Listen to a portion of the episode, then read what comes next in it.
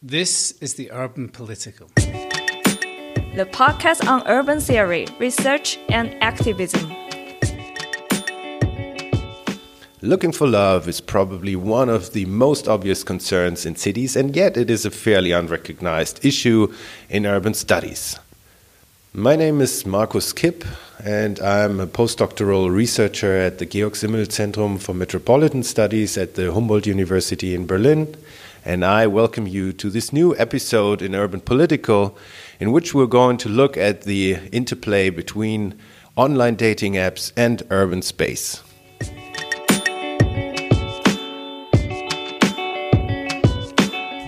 Having made my own fascinating yet confusing adventures in online dating, this experience sparked my interest to explore further the question what online dating apps actually do to the lived experience in the physical city. Thus, I was looking for an expert to help me and us sort through these questions, and I was very happy to finally encounter Dr. Sam Miles. Sam is a research fellow in social science at the London School of Hygiene and Tropical Medicine in London, UK, and uh, works as a qualitative researcher focusing on sexual and reproductive health and rights and technology with a focus on marginalized populations, including young people. the first question I have for you is what made you interested in uh, doing research on online dating apps and how that interrelates with offline urban space? Yeah, so that's a really funny question because everyone says to me, "Wow, you must be like the world's biggest user of online dating apps because you uh, have built a, you built a whole PhD from it for you know years and years." Uh, and the funny thing is, I didn't. I was always a really terrible user of online dating apps, and I met my current partner uh, in a gay nightclub. So there's this whole debate about the um, de-queering of urban queer venues uh, especially uh, lesbian and gay venues in London. And I am an example of someone who actually still managed to, I don't know, uh, be partners or friends uh, through that nightlife. But the research uh, came about from a funded UK ESRC, that's a research council, uh, funded position to study something about technology and how it relates to the contemporary city. And I thought there's been kind of more and more written in the in the previous decade about online identity and online community uh, in minority groups, let's say, but possibly less about the hybridization of online and offline life and how that might kind of impact on um, urban spaces as well as on uh, people who use technology. So, what are they getting out of these technologies, and also what how might these technologies limit other potentials or other ways of living? What are the most uh, striking insights that you have gained throughout your research? Um, so one of the things that's very interesting to me is that uh, the media across, let's say, the global north has a real obsession with technology and how it kind of relates to sexual identity and sexual minorities. So one of the obsessions, for example, is pornography, uh, which people are always conjecturing about and worrying about and writing panicked media stories about, but not researching very much. Now, whether you can, you know, receive research funding to ever do this kind of social science intervention, we've yet to see because it hasn't worked in my case yet. But I think that's one way in which technology is very interesting for bodies and communities. Um, uh, but when it comes to dating apps, the picture is very mixed. So we have it's exactly 10 years since Grindr, uh, a popular male male partner seeking app, was developed in 2009. And for a long time, it was the second biggest use of GPS location sensing.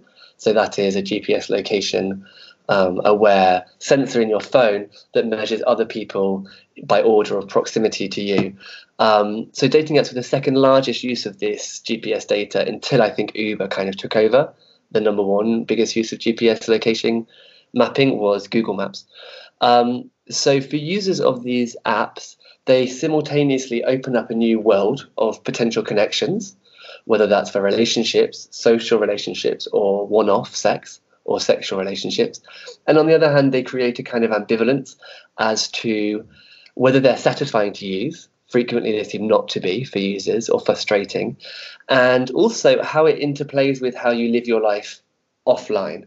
So I don't believe that online and offline space are two separate spaces. I think by this point they're very much hybridized, and yet there's all these ways in which there are kind of slippages or breakdowns in that hybridization.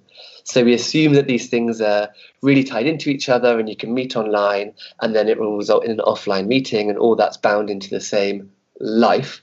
But plenty of times I hear from people in interview uh, in all the ways that that actually doesn't doesn't pan out as being the case. So, for example, people talk about catfishing. So that's pretending to be someone you're not online, and then the kind of meeting becomes awkward. Or about revenge porn, where you have shared uh, compromising photos of your naked body, and it's shared with other people, or it is used as a kind of threat against you. Uh, but at the same time, that's not to kind of join in with a moral panic that I think that the media like to propagate when it comes to A, sexual minorities, so LGBTQ people, and B, technology as being scary and unregulated. I just think that there's positive and negative impacts to uh, online dating apps. Could you give those unfamiliar with uh, online dating apps a quick idea of how these work? Mm-hmm. So, uh, the most popular app for men seeking men uh, is Grindr. It's 10 years old, so it's 10 this year. And it uses quite a sophisticated uh, GPS mapping tool where you will have your profile and you'll be presented on your homepage with a grid of other users uh, with a photo profile and maybe some vital statistics, age, um, height, weight, um, controversially, ethnicity, um, and sometimes a kind of sexual preference preference, so a kind of sexual preference for sexual practice, and those are ordered from most uh, pro- so closest to furthest away on a grid of about 100.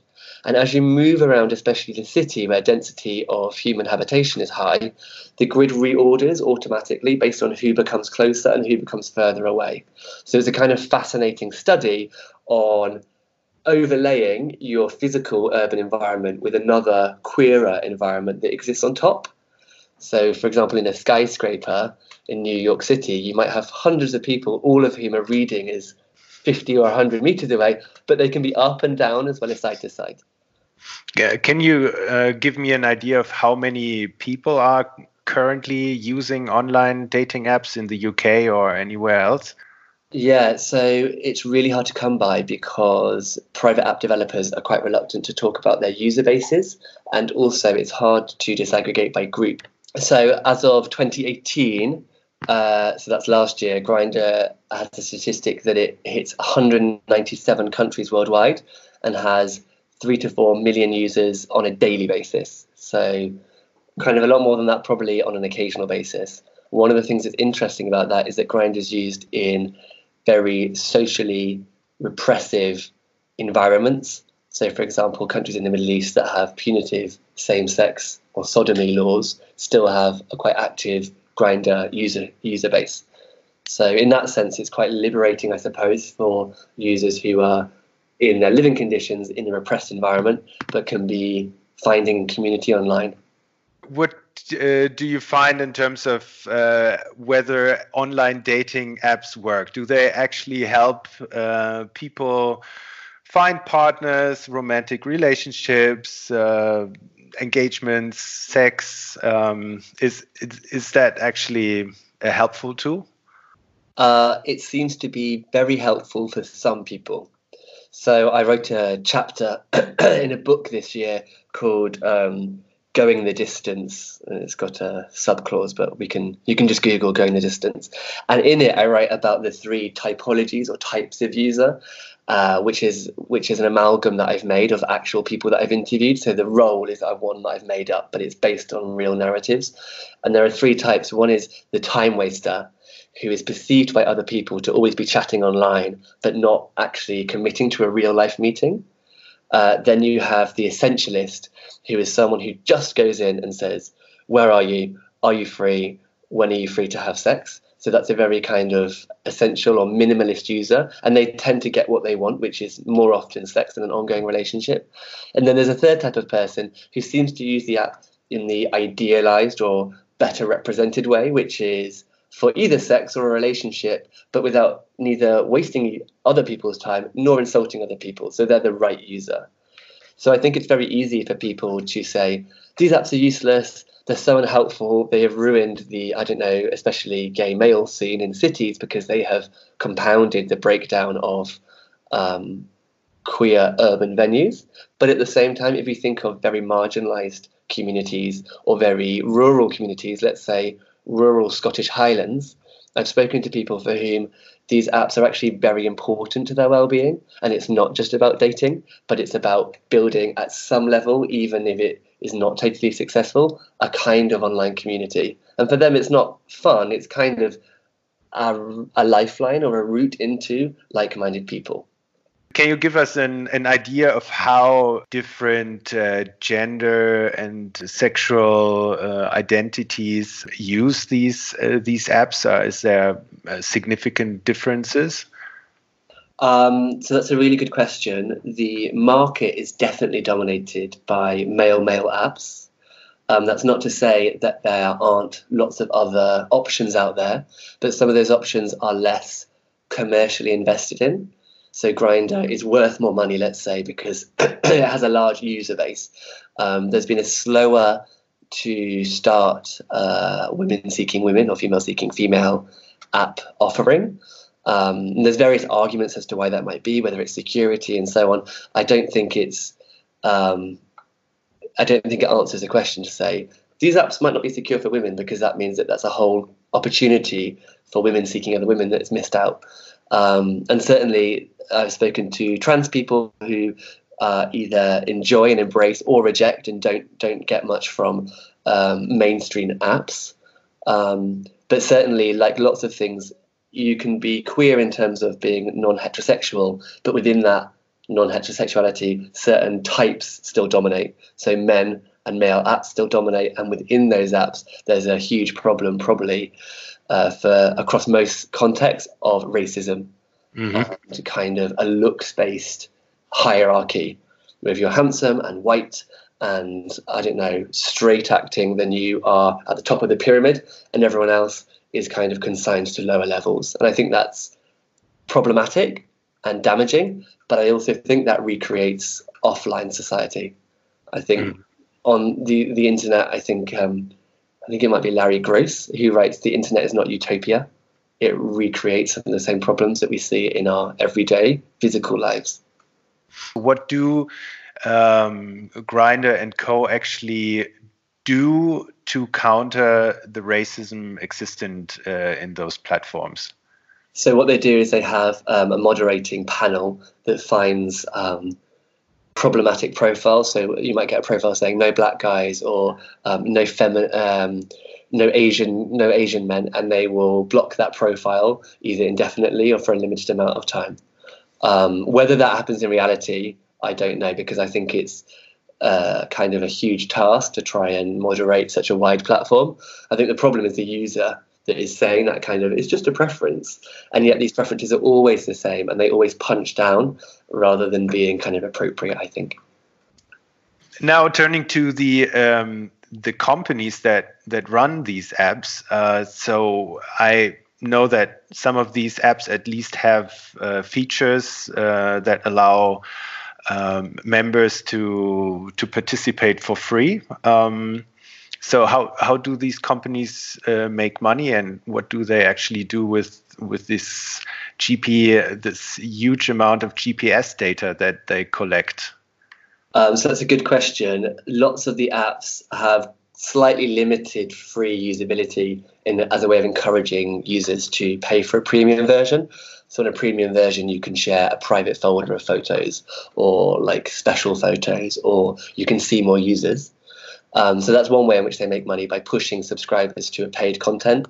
They also make money from advertising, whether that's targeted or not is kind of another revenue.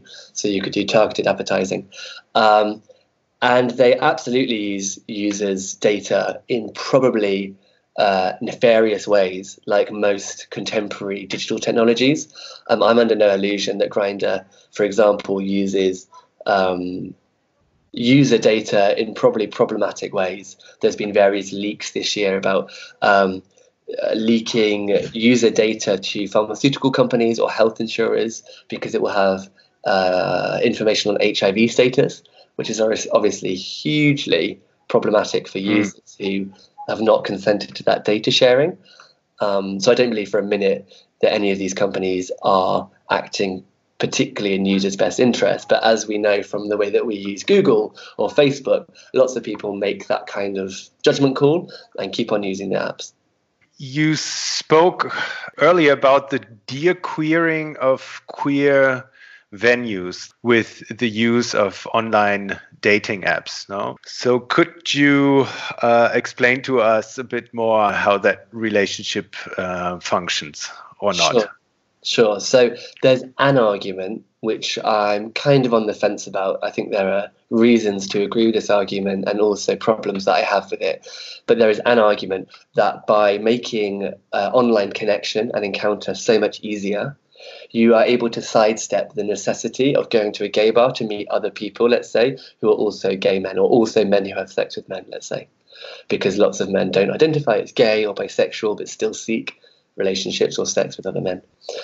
And because that is so easy to meet online, it kind of, the argument goes, means that there's less and less need to go to a gay bar or to go to, in, in the case of women, maybe to a lesbian bar.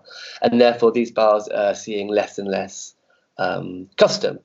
And that also, when people go to these bars, they are using their phones to work out who's who in the bar or whether this person will um, approach them online, even if they might not approach them offline. So there's this idea that some of the historical markers of gay or queer life, like a gay bar or a bathhouse or a sauna or even a community space, is being sidelined by this hugely um, rapid expansion in online technology. Now, my issue with that argument is that I believe that that is only a compounding factor or, an, or another factor in a larger economic shift in which most bars and pubs are struggling in large urban centres of the global north, like London, Paris, New York, let's say places like Berlin, but you know that's another conversation. I think there's a larger economic shift where people who run bars and pubs who aren't part of a chain and who don't have lots of custom anyway, because people are hardly kind of beating down the door to the average gay bar. You know, it's a process of ongoing gentrification in areas in which queer venues often happen. So I'm not sure that I would blame digital digital technology entirely for the decline in some of these bars. Mm. Is there an, an argument uh, going on about how how online dating apps and I don't know, straight clubs, uh, how, how that relationship um, unfolds? Well, that's a really good point. Uh, so, one thing that's funny is that uh, mainstream heterosexist, let's say, or kind of heteronormative media tend to be scandalized by Tinder, which uh, kind of goes across um, straight or non straight partnerships as being somehow like Grindr, as in pro sexual encounter or pro hookup. And that's really quite kind of shocking for the media because that seems very untraditional. Um, so there might be an argument that says if you can meet a partner online, then you don't necessarily need to be in the bar to meet them. If you if what you want is a sexual encounter, you can skip that stage and say, "Would you like to come over to my house tonight after going out for drinks, or would you like to come over?"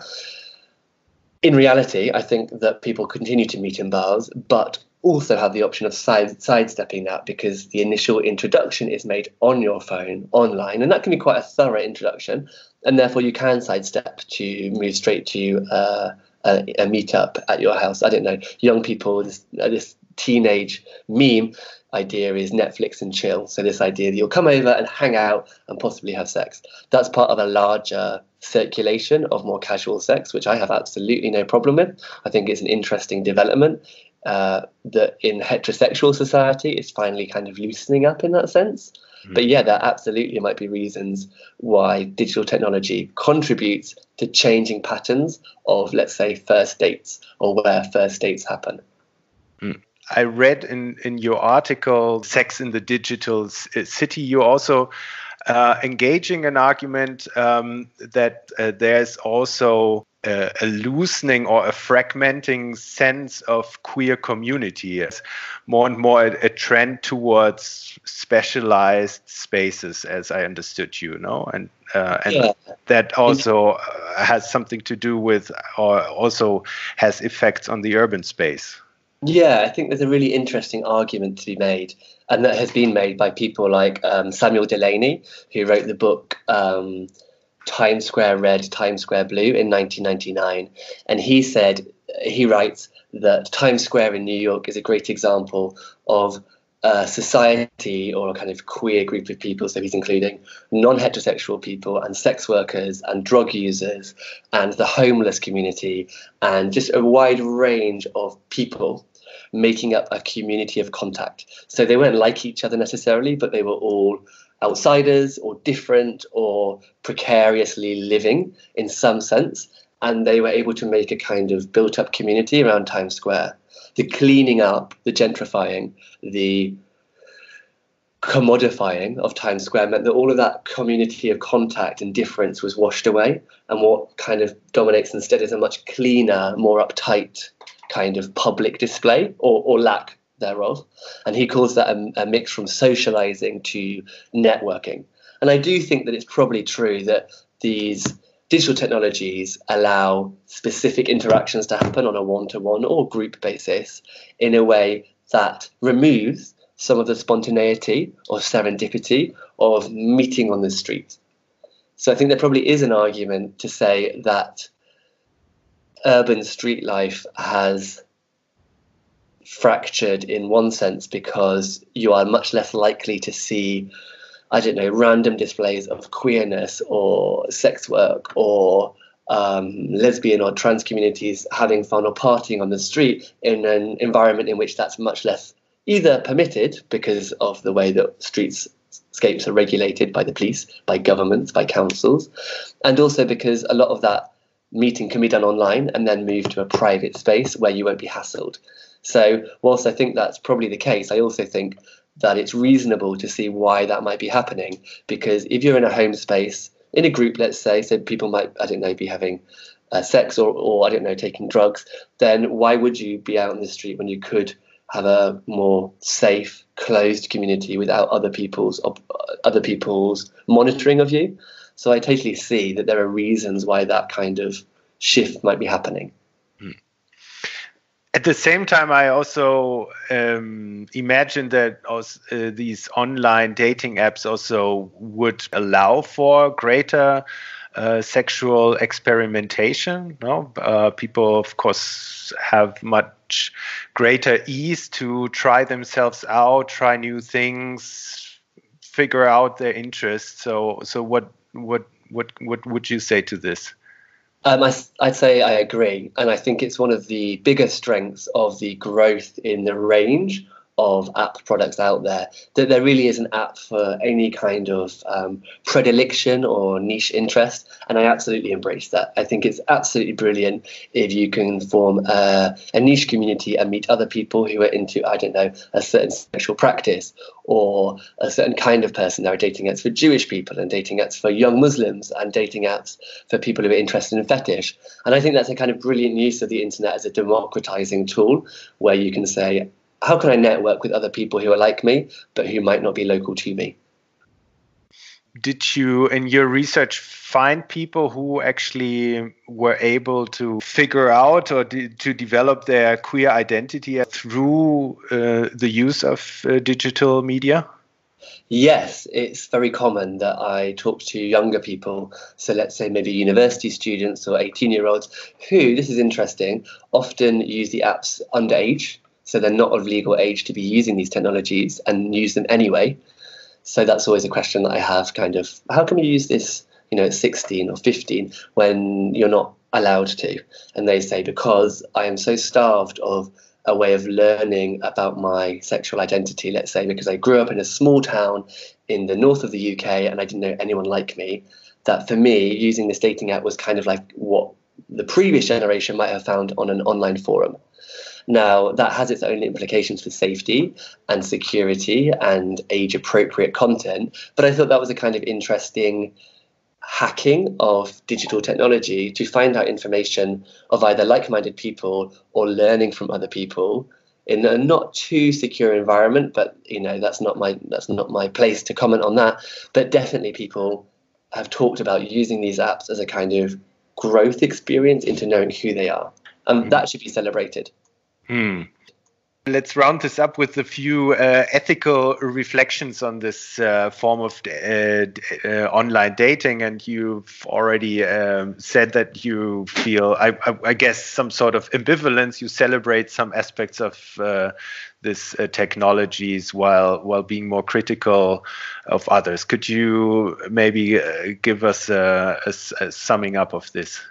Yeah. So I think one thing to note is that people often tend to overhype a new kind of technology as being completely different to what went before. And I don't believe that that is the case. I think these digital apps are very interesting. And what's interesting about them is their GPS locational function, especially for how we move around the modern city.